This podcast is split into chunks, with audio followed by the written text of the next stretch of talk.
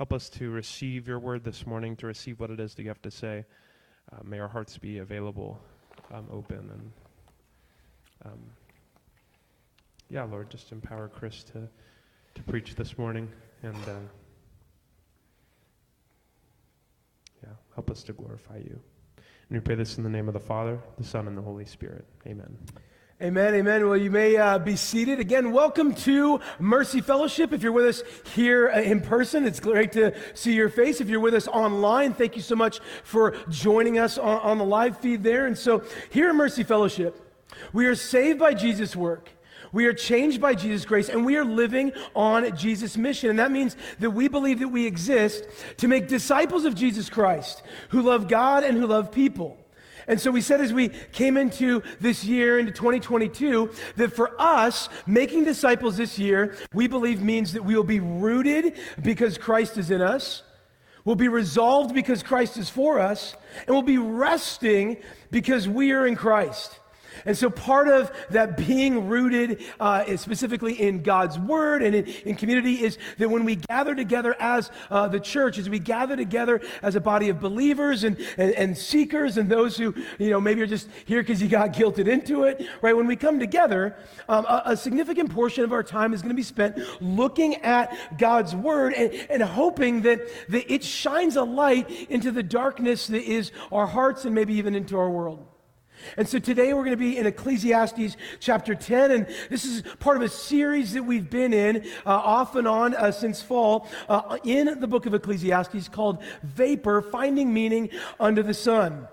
And so for many different chapters, we've looked at, at wisdom and folly and what does it look like to per, pursue wealth and pleasure and, and all these different things. We had politics. That was fun, right? You know, and, and all sorts of different ways that we try to find meaning and purpose in the world. And, and for the most part, um, Ecclesiastes um, being really a sermon written by Solomon to God's people to say, hey, here's where wisdom's found. Here's where meaning is found. For the most part, it's, it's pretty organized, which I like. I mean, my mind is squirrely. Uh, how I talk is even a little more erratic, so I like it when things are neat and organized.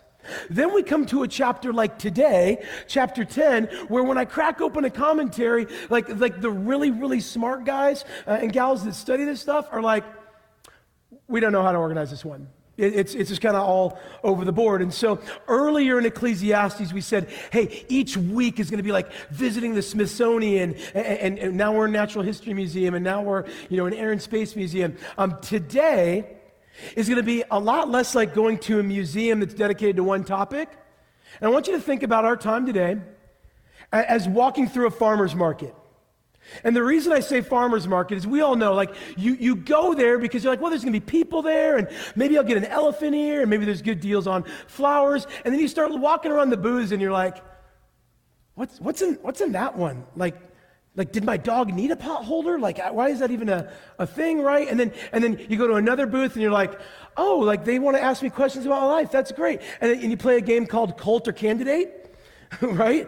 And you're like, oh, I don't I don't know what they're trying to draw me into here. And, and and then, you know, you just, you came for the elephant ear and you left with like homemade soap. And, and now everyone's wondering why, you know, why you smell like honey. Uh, and so um, that's kind of how it's going to be today. Um, I'm going to try to make it make sense. Uh, and, and my promise to you is if you stick with me through this, then we'll get to good news. And we'll get to some clarity and we'll get to some hope. So if you have your Bibles, and I, and I hope you do, Um, turn to Ecclesiastes chapter ten, uh, and we're going to kind of kind of look at maybe the, the first booth of this farmer's market to kind of outline a bit of foolishness, if you will. Uh, and, and as we read these and, and, and all these verses, maybe no matter how you've come in today, maybe all of us could start from a place of, I don't think I'm as wise as I think I am. Or maybe I'm not as knowledgeable as I think I am. Or maybe I'm not the authority over all things like I, I think I am. And so if we can start with that disposition, then maybe we can allow God's word to, to shape us and, and, and shine some light into our hearts and, and, like I said, hopefully give us some hope and clarity. So here we are, Ecclesiastes chapter ten. Uh, I'm going to start with verses one through three. And just keep your Bibles open if you have them, or keep the app open because we'll be jumping around. Okay, one through three says this. Dead flies make the perfumer's ointment give off a stench. So a little folly outweighs wisdom and honor. A wise man's heart inclines him to the right, but a fool's heart to the left. Even when the fool walks on the road, he lacks sense, and he says to everyone that he is a fool. All right, first booth, foolishness. So um, chapter nine ended with saying, hey, one man's sin or one person's sin impacts a multitude of people. And we said, hey, there's good news in that, because in Jesus Christ, one man's righteousness and one man's sacrifice purchased life and eternity for, for billions. So there's good news there. And so Solomon, though, is going to keep riffing on the idea of foolishness uh, and, and folly. And we said last week that, hey, we want to be people who, who die one day, but live all others.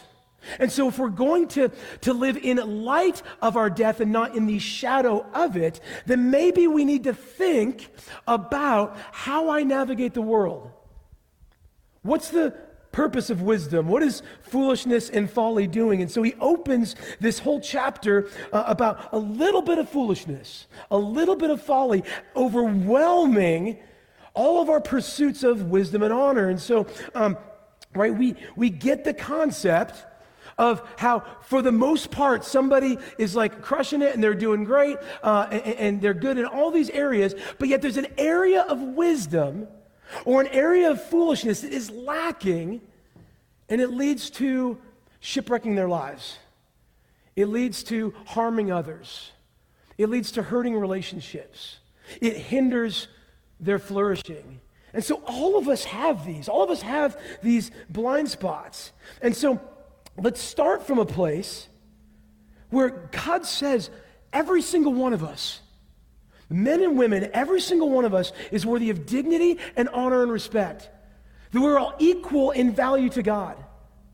And then also hold that with the tension that not every path we take or every decision we make or every affinity we have is of equal worth and value, right? God's image is on all of us. God has breathed life into all of us, but not every path we follow will lead to flourishing or life or joy. And so here he talks about uh, the fool um, and, and this idea of a fool. Sometimes we think that's more like a buffoon or a clown, um, right? Like like Homer Simpson, Peter Griffin, um, you know, just, I mean, I don't know, uh, anybody on the TikTok, right? You know, just scroll through TikTok. Is that, that's what it's called, right? TikTok? On, on the line? No? I'm just trying to be out of touch. Okay. Right? Just scroll through TikTok and we're like, fool, fool, fool, recipe, fool, fool, right? And, and that's not what he's talking about. He's actually talking about not a, uh, uh, um, uh, an intellectual deficiency or a cultural one, but he's actually talking about a moral and spiritual one. Because as we, as we kind of opened this morning um, when Rachel did the call to worship, right, the fool says in his heart, there is no God. And so it's starting with a theological position that there's a God who made everything, that he's all-knowing, all-powerful, all-loving. His ways are good and pure and true. And so if we live in light of those, it's going to lead us to greater joy and life and flourishing. And so we like to think that a, that a good life uh, will somehow overshadow uh, all of our areas of foolishness. But, but what he's saying here, this idea of the fly in the ointment, is just a little bit of sin, a little bit of foolishness, a little bit of folly can outweigh a ton of honor, a ton of wisdom. And so we think about that, right? Like at, at no point, um, you know, it was, I think a year ago, right? There's all the riots going on um, uh, all across uh, the country for a variety of reasons, um, you know, race and politics and all those things. Uh, and at one point, a guy from C N N, like, like the crawler said, mostly peaceful protest, but in the back, like everything was on fire. Okay, maybe that was the one spot everything was on fire, but mostly peaceful? That's like being a little pregnant, right? You know, and so like nobody's like, hey, your burrito is ninety-nine percent healthy and good for you. But we put in like one little piece of like rancid dog meat. You're like, cool, that's fine. No, that it ruins the whole thing. And what he's saying is, even when everything kind of looks okay, there's those blemishes, the, the, the brokenness, that that foolishness ends up having an, an outweighed impact from all of the other honor and all the other good. And it, and it stems really internally, like it comes from our hearts, that folly comes from our hearts. Verse two, uh, right, says, a wise man's heart inclines to the right, but the fool's heart to the left. Now, hold the phone for a second, because Solomon, a couple thousand years ago, not engaged in American politics in the twentieth century, okay? So this is not like, hey, we just own the libs with, uh, you know, Ecclesiastes chapter ten two, because, you know, everybody, all the fools go to the left. Um, I, you know, I joke, I actually got an email once um, from a conservative politician that had that as his signature, and I was like, bro, not what he's talking about. Not what he's talking about. So what, what is he talking about? In that society and in that culture, to be directed to the right uh, and to lean towards the right hand meant to be wise and skillful in your day-to-day life. It was to pursue that which leads to actual flourishing, and, and to have your heart's affections and inclinations to that which will bring life. And, and to, to be to the left was referring to left-handedness, which in, in that time, because right, people would battle with swords and shields, like if you were left-handed, you were at a disadvantage, right? Not not the case today, but but if you were left-handed then, it, w- it was seen as like, ooh, that, that it's not, that's just not as effective. So to, to have your heart's inclination to the left is not the political left, but is to pursue that which is not wise and that which is not life-giving. To walk away from the idea that there is a God who's over us and walk towards the idea that we can live independently as our own gods. So we desire this. Our heart's desires betray who we are, and, and we desire folly because of, of foolishness in our hearts that just says there's not a God. Or we function like there's not one, like there's nobody over us, like there's nothing that we're going to be accountable to or for.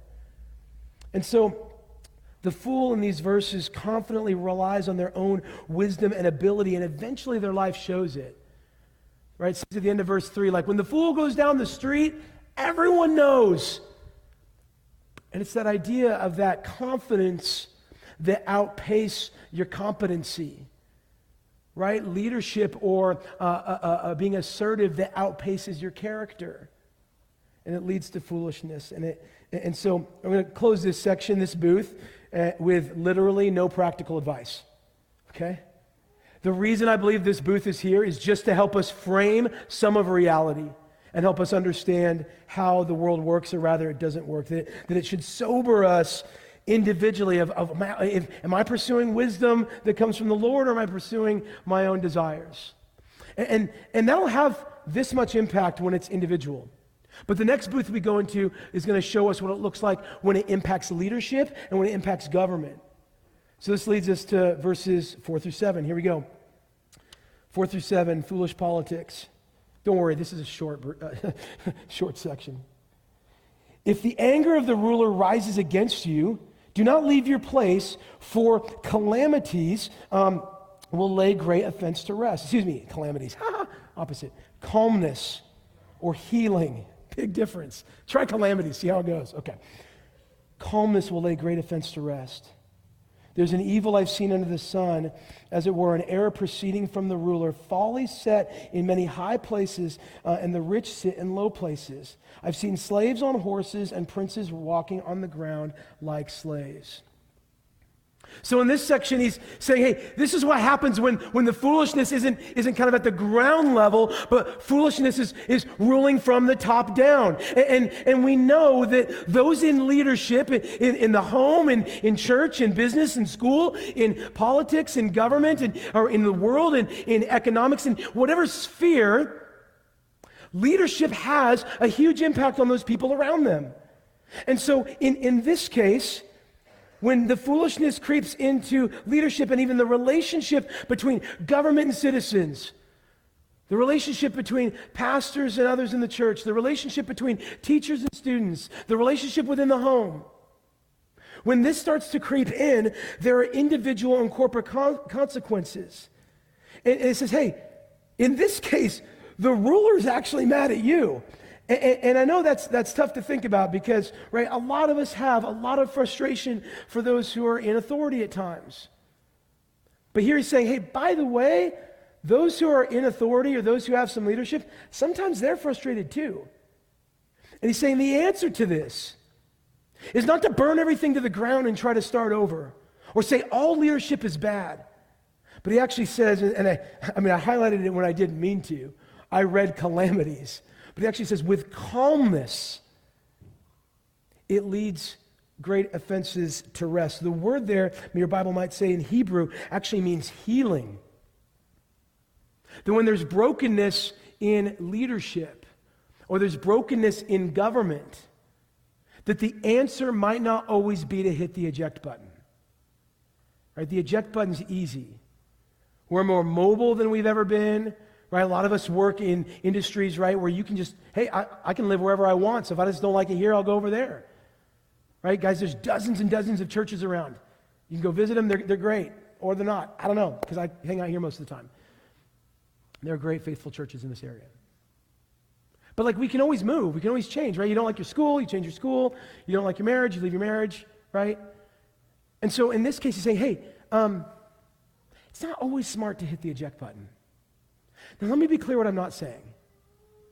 Where there's abuse, where there's abuse of government, where there's abuse of spouses, where there's abuse of leadership, go. But where there's just differences or discontentment or disunity, and those are times to, to press in, to seek healing. And, and that's so difficult, um, right, to press in peacefully because we'd rather hit eject. Proverbs fifteen one says, a soft word turns away wrath. That calmness in verse four, the calamity, right? It translates healing. And that's so difficult because our baseline is, let's just rage. Two summers ago, right, we just saw that. Just rage in the streets. Rage in the streets. Far, far on the left here in the Pacific Northwest, and then these wackos on the right show up and just make it so much better, right? And they just clash. And there's just rage, and buildings get burned down, and anger's out there. And at the end of the day, it just led to boarded up cities and greater discontentment and greater distrust of our fellow men and women. And so, to seek peace, to be patient, to be calm, to hope for healing, that's what we're called to do most all the time. Again, not an excuse for abuse, okay? That, that's its own category. But well, then what do we do? Because I mean, we get so much frustration built up. We got opinions we want to share, all that. Like, I mean, let's be people who pray for our leaders. Let's be people who pray for one another. Let's be people who pray for our community, who pray for our state, who pray for our country, who pray for our world. Send your prayers to God. Send your cares to God because He cares a lot about them. And He's the one that has power to change hearts, to change the course of history. And instead we do this. Go to the end of chapter ten. See, we've got to tie some verses together. Chapter ten is the end of this chapter on uh, that has a lot of different things. Verse ten, uh, twenty says this. Here's what's not to do. Even in your thoughts, do not curse the king, nor in your bedroom curse the rich. For a bird of the air will carry your voice, or some winged creature tell of the matter. Guys, this is the Twitterverse right here in Ecclesiastes. Okay, don't tell me God's word's not relevant to today.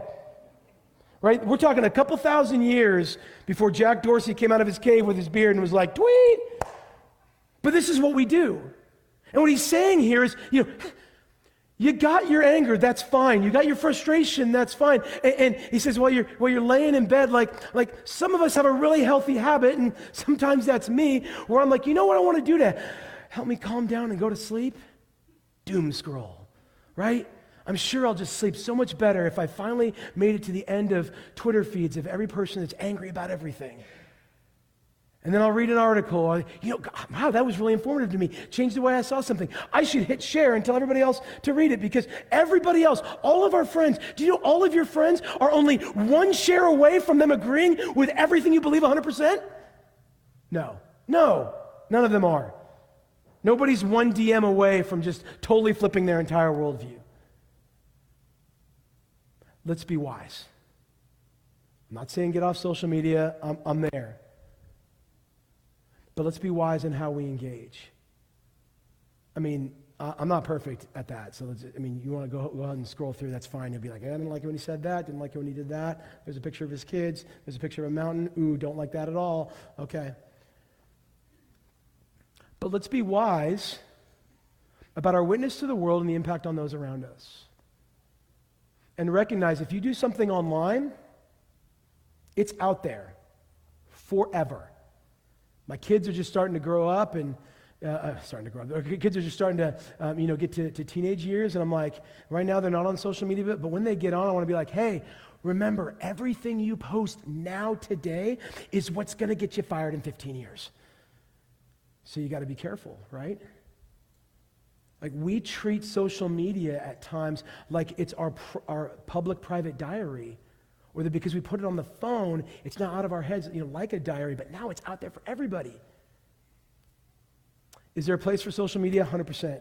Like, it's it can be a tool. But let's be clear what it is. It is a window to the world around us and the opinions and worldviews of those around us. I think social media is a great window to look out and see what's going on. It's a terrible door for deeper relationships, for deeper intimacy and deeper understanding and connection. Because all anybody's doing out there is shouting. And we forget that there's people behind, I was going to say keyboard, nobody's looking at a keyboard, right? There's a person behind that phone, and, and there are thoughts in the soul, but okay, I'll leave that alone. Um, guys, I... Um, I would love to talk about politics forever, um, and some of you know that, and, and much to, uh, to your displeasure. And I mean, I, I'm right at home at politics. And the reason I, I love talking about politics is because I believe politics impact uh, policies, and policies impact people, and people matter to God. That said, that's not where we're called to live. Like, we visit, we engage, but that can't be where our minds are at all the time. So as we close out kind of this section, I, I want us to think not about our earthly, you know, twenty-four hour news cycle politics, but I want us to consider eternal politics. That really our souls and, and why they're so restless and, and why we, we pursue folly is, and why there's evil and brokenness that can proceed from our lives. It, it has to do with eternal politics. That before sin and brokenness entered the world, we had godly leadership. Because we had God as our leader. We had God who created the garden, God who put us in, God who gave us a purpose, God who made us men and women, God who said, go, multiply, like create culture, produce all these different things, be fruitful and multiply. Like, that was his campaign slogan. And, and we said, no, I don't want that. I want men and women in charge over God. I want you might be the source of life and joy and purpose and everything that is good, but we think we can do better. And so we rejected God. And, and our response was to reject his rule and alienate ourselves from God. And so we have this inverted relationship where we've placed ourselves in charge. And, and I'm not just like, this isn't like a, you know, just a Jesus juke in the middle of the sermon. This is from the text here. In verses six and seven, he talks about how he's seen the rich in the low place and, and the poor in the high place. That's not a social justice thing. When he says princes are down low and slaves are up high, what he's talking about is an inversion of relationship and order. So it's, it's, not, it's not an equity verse. And that's, a, that's a, a concept to dive into. That's great. But it's a verse of inverted relationship, saying God was on the throne, and you've taken God off the throne, and you've put him kind of off to the side or out on the street, and now you're the one riding in a place of honor. You've put yourself on the throne. Or in transportation parlance, right, because it's talking about horses and, and, and walking, like, like you're in the private jet, and God's on the bus. And, and the, the difficulty with that is, is our challenge is we think that being on the private jet's great, but then we grab the controls, and we start to fly. And we fly with all of the precision of a drunken baby, and then we wonder why we crashed, and then we blame God. Bro, take your hand off, off, off the wheel there. Get the right person as the pilot. Like, like recognize what your relationship to God is, because otherwise um, this foolishness will impact your daily life and it will shipwreck your relationships. And that leads us to the next booth. Verses eight through ten. This is where it's kind of the daily life. So we've we've hit politics. Done. Exhale. Okay? Now we're into daily life. It says this, verses eight through ten and then eighteen. eight, ten, eleven, and eighteen. eight, ten, eleven, eighteen. He who digs a pit will fall into it, and a serpent will bite him who breaks through a wall. He who quarries stone is hurt by them. He who splits logs is endangered by them. If the iron is blunt and one does not sharpen the edge, he must use more strength, but wisdom helps one to succeed or gives an advantage for success. If the serpent bites before it's charmed, there is no advantage to the charmer. Now go ahead and skip down to verse eighteen. Through sloth the roof sinks in, and through indolence the house leaks. So we've hit the politics booth, now we've kind of hit the, we're into the daily life booth. How's work going? How's relationships going? Our daily lives can in, in, have a whole bunch of different pursuits, but that first one has to do with just what's your disposition to other people, because verse eight uh, says, he who digs a pit will fall into it. Okay, that's not road crew.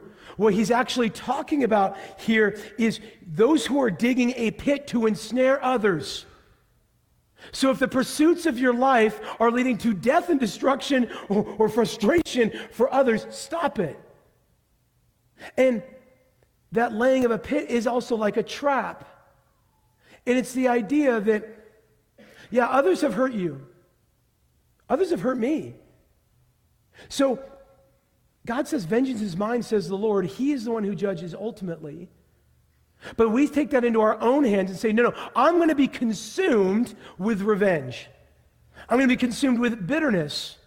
And I'm going to walk through my life seeking to knock somebody else down a peg because they hurt me. Or then there'll be justice. Then everything will be okay. And he's saying, no, stop setting a trap, because if you set a trap, you're the one that's going to fall into it. Um, last fall, right, we preached uh, in the book of Esther, and there's this, this kind of evil Hitler character, literally, who's trying to kill all the Jews, named Haman, and he, he builds these massive gallows because he wants to hang one of his political opponents, and then at the end of the story, he's the one that's hung. You dig a pit of bitterness and resentment and jealousy and anger, that's where you're going to go. The person you hope gets knocked down is not going to probably be impacted. But you keep digging that that ditch of revenge, of anger and bitterness, and it, it just keeps deeper and deeper. And so don't do that. He's saying as well that, um, you know, sometimes there's just inherent difficulties in certain activities. To, to break a wall is a self-centered destruction. So this isn't demo day. Some of you guys just did demo day on house projects. That's great. This isn't demo day. This is, I have destroyed barriers and boundaries in my life. I've destroyed walls that are uphold the structure of my life. And when I when I did that, I got bit by a snake, and I'm the one that got hurt. I thought that, that busting through those boundaries was going to lead me to greater freedom, but instead, my life came crashing down on me. He's saying, avoid activities, addictions, proclivities, things that are leading to your destruction, because you're going to get hurt through it. And then he goes on to say, hey, then there's just part of life that's tough, that our jobs and our pursuits, that, that there's just some inherent danger uh, around them, right? He says that he who quarries stones is hurt by them. He who splits logs is endangered by them. Like, that's just like going about your daily life, trying to get your work done, trying to keep your house maintained, trying to love your family, trying to maintain your relationships, and it's just difficult. And you're gonna get hurt.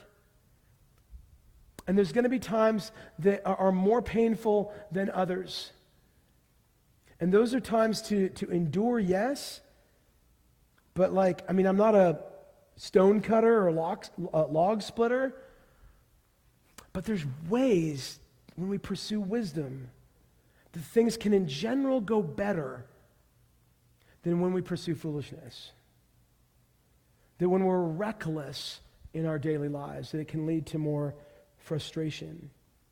And then he talks about, right, um, if a, um, you know, if the roof sinks in and, and your house starts to leak, when there's there's sloth and and and kind of um, avoiding kind of just regular maintenance on our lives and souls. I, I think this happens in our souls, where we kind of we lose resolve, we discard diligence in in things that we know are going to lead to greater life. Right? Consuming God's word. Like we said this year, we want to be rooted, rooted in God's word, rooted in community. That when we neglect those things, when you haven't gathered at a church for months and months, when your Bible's gotten dust on it, or you don't even know where the app is on your phone, right? When you haven't prayed for a while, when you haven't been with other brothers and sisters in Christ and just either, either cried or been encouraged, that that it leads to our, our spiritual house falling into disrepair and into decay, that our soul needs regular maintenance.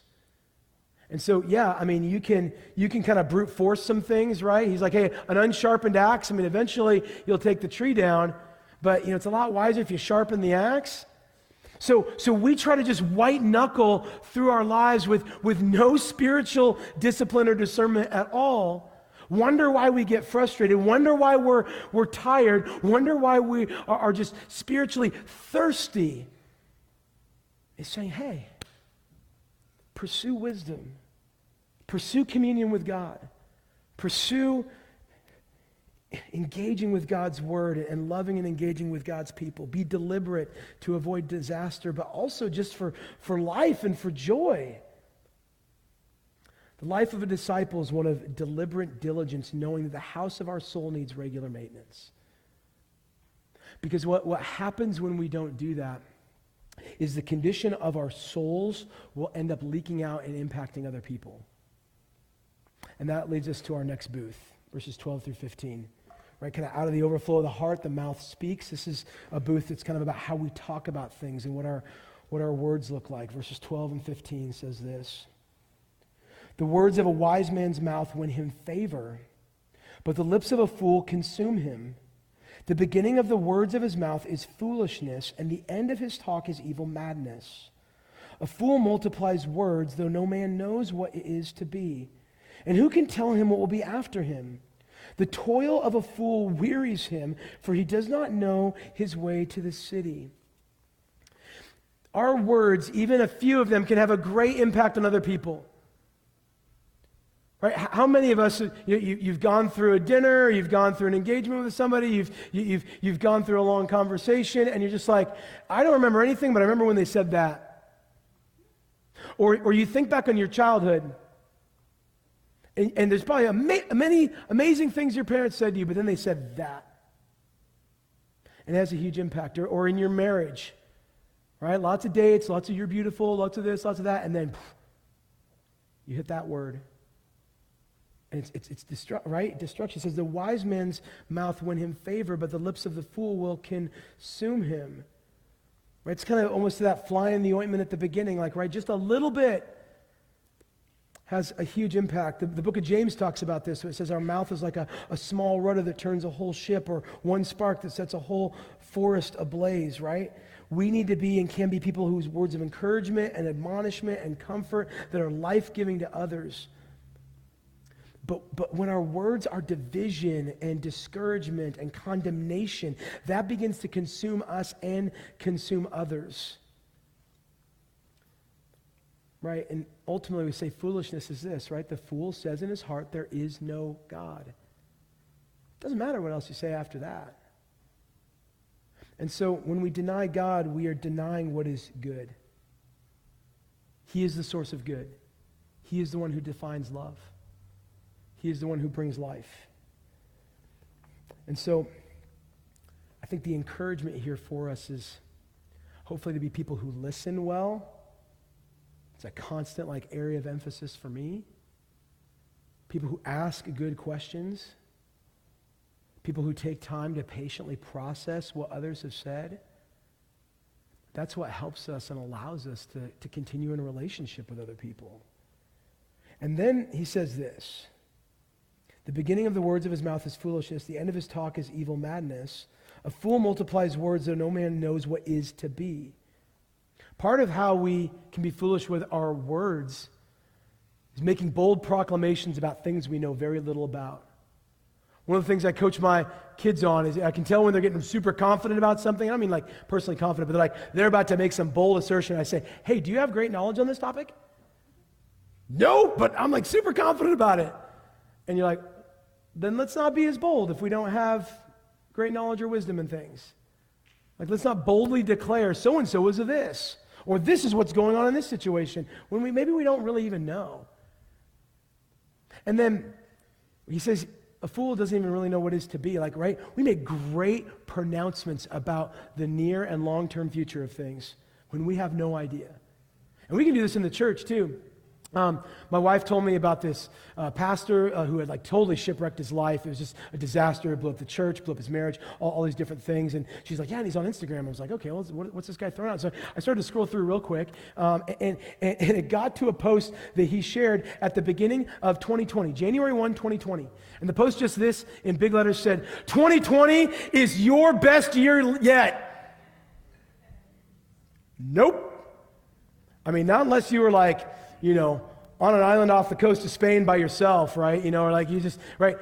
twenty twenty was no one's best year yet, right? You hear a path, it's like, this is your year of favor, right? Things are about to make a turn. I don't know. I know what God has promised for eternity. I know that God with a word spoke the universe into existence. I know Jesus Christ on the cross with a word said, it is finished. I know that when he re- returns, that, that, that we'll sing praises of holy, holy, holy is the Lord God Almighty. Those are words of life. Those are words to rely on. And and and it says here at the end of verse fifteen, right? A fool uh, uh, will toil and it will weary him. He doesn't know the way to the city. Um, in this context, he's saying, eventually your foolishness will lead you out in wilderness. Eventually, foolishness will lead you to wilderness. It will not lead you to the city. And, and in this context, cities were great places. Okay, it's not Seattle twenty twenty-two. Okay, right? You drive on I five, you're like, get me through here as fast as I can. Seriously, right? No, nobody wants to go into the cities right now. But in that place, it was the country that wasn't safe.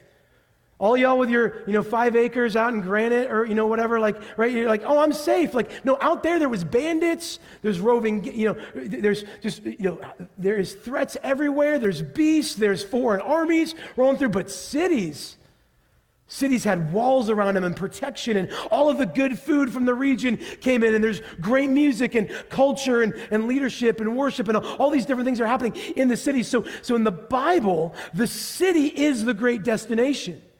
The plot of the Bible begins, right? Garden, foolishness, sin, wilderness, hill of sacrifice with Jesus on the cross, and then the promise not of going back to the garden, but being led to a city that comes down to us.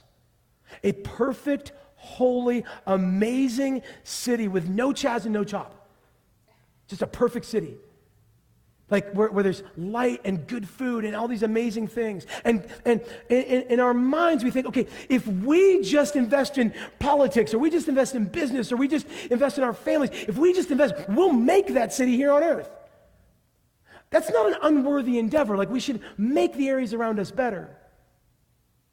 But God knows we're not able to achieve that on our own. And so the good news of the gospel is not that through wisdom somehow you'll make it to the city, but in God's wisdom, seeing our condition, seeing our foolishness, seeing our brokenness, that he brings the city to us. And he brings us out of the wilderness into the city. And he does that through faith in Jesus Christ and Jesus Christ alone. That the question we have to really answer and wrestle with today is, who is our king? And that brings us to verses sixteen and eighteen. It says this, woe to you, O land, when your king is a child and your princes feast in the morning. Happy are you, O land, when your king is a son of nobility, and your princes feast at the proper time for strength and not for drunkenness. See, there's two cities and two destinations. So however you came in today, your foolishness will lead you to wilderness, or reliance on the wisdom of God will lead you to the holy city. Those are the two paths. Those are the two cities. Those are the two destinations.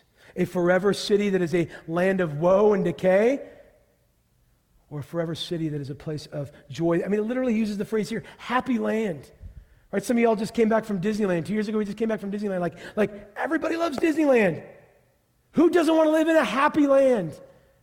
A place of abundance, a place of joy, a place of light, a place of life, a place where there's no sin or abuse or brokenness, where there's, there's not even separation in relationships, but there's intimacy and joy. That is the holy city. That is the destination for the people of God when they rely on the person of God in Jesus Christ. And so you meandered into the farmer's market and you're like, I don't know what I'm leaving with, but I, I hope you leave with hope in the forever city. That we on our own are dead and dirty, but God has made us alive and pure. That yes, we are few, uh, fools. We are the dead flies in the ointment of God's perfect creation.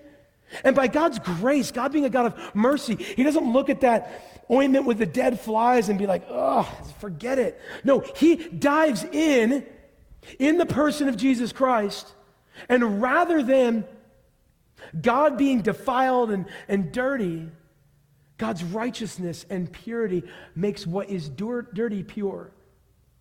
So I don't know what your fly in the ointment is.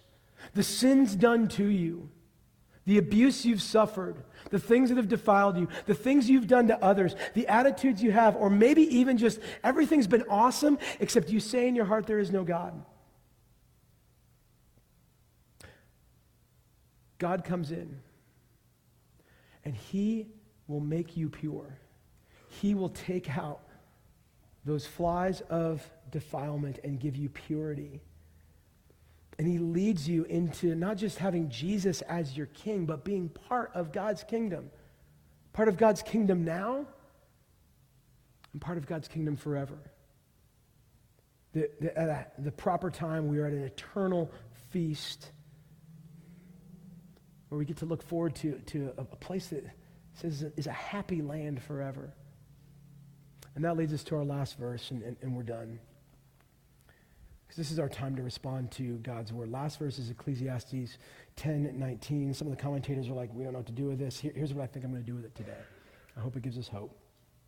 Verse nineteen says, bread is made for laughter, wine gladdens life, and money answers everything. We're going to transition into a time of worship and response for God's word. If your hope is not in your own wisdom, but in the wisdom of God who uses the foolish to shame the wise, who sends a, a little baby into a poor area that is, that is forgotten and, and lets that be the king of the universe, to live the perfect life that none of us have lived, to die the death we deserve for our sin, to, to rise again so we can have new life now and forever, and, and promises his return with a holy city, that then we invite you to, to come forward and, and we're gonna we're gonna taste a little bread, a little wine, or a little juice. And remember Jesus' body broken for us. And maybe when you come up, you can you can laugh for a moment that God's wisdom was for Jesus to be on the cross instead of you. And feel some relief.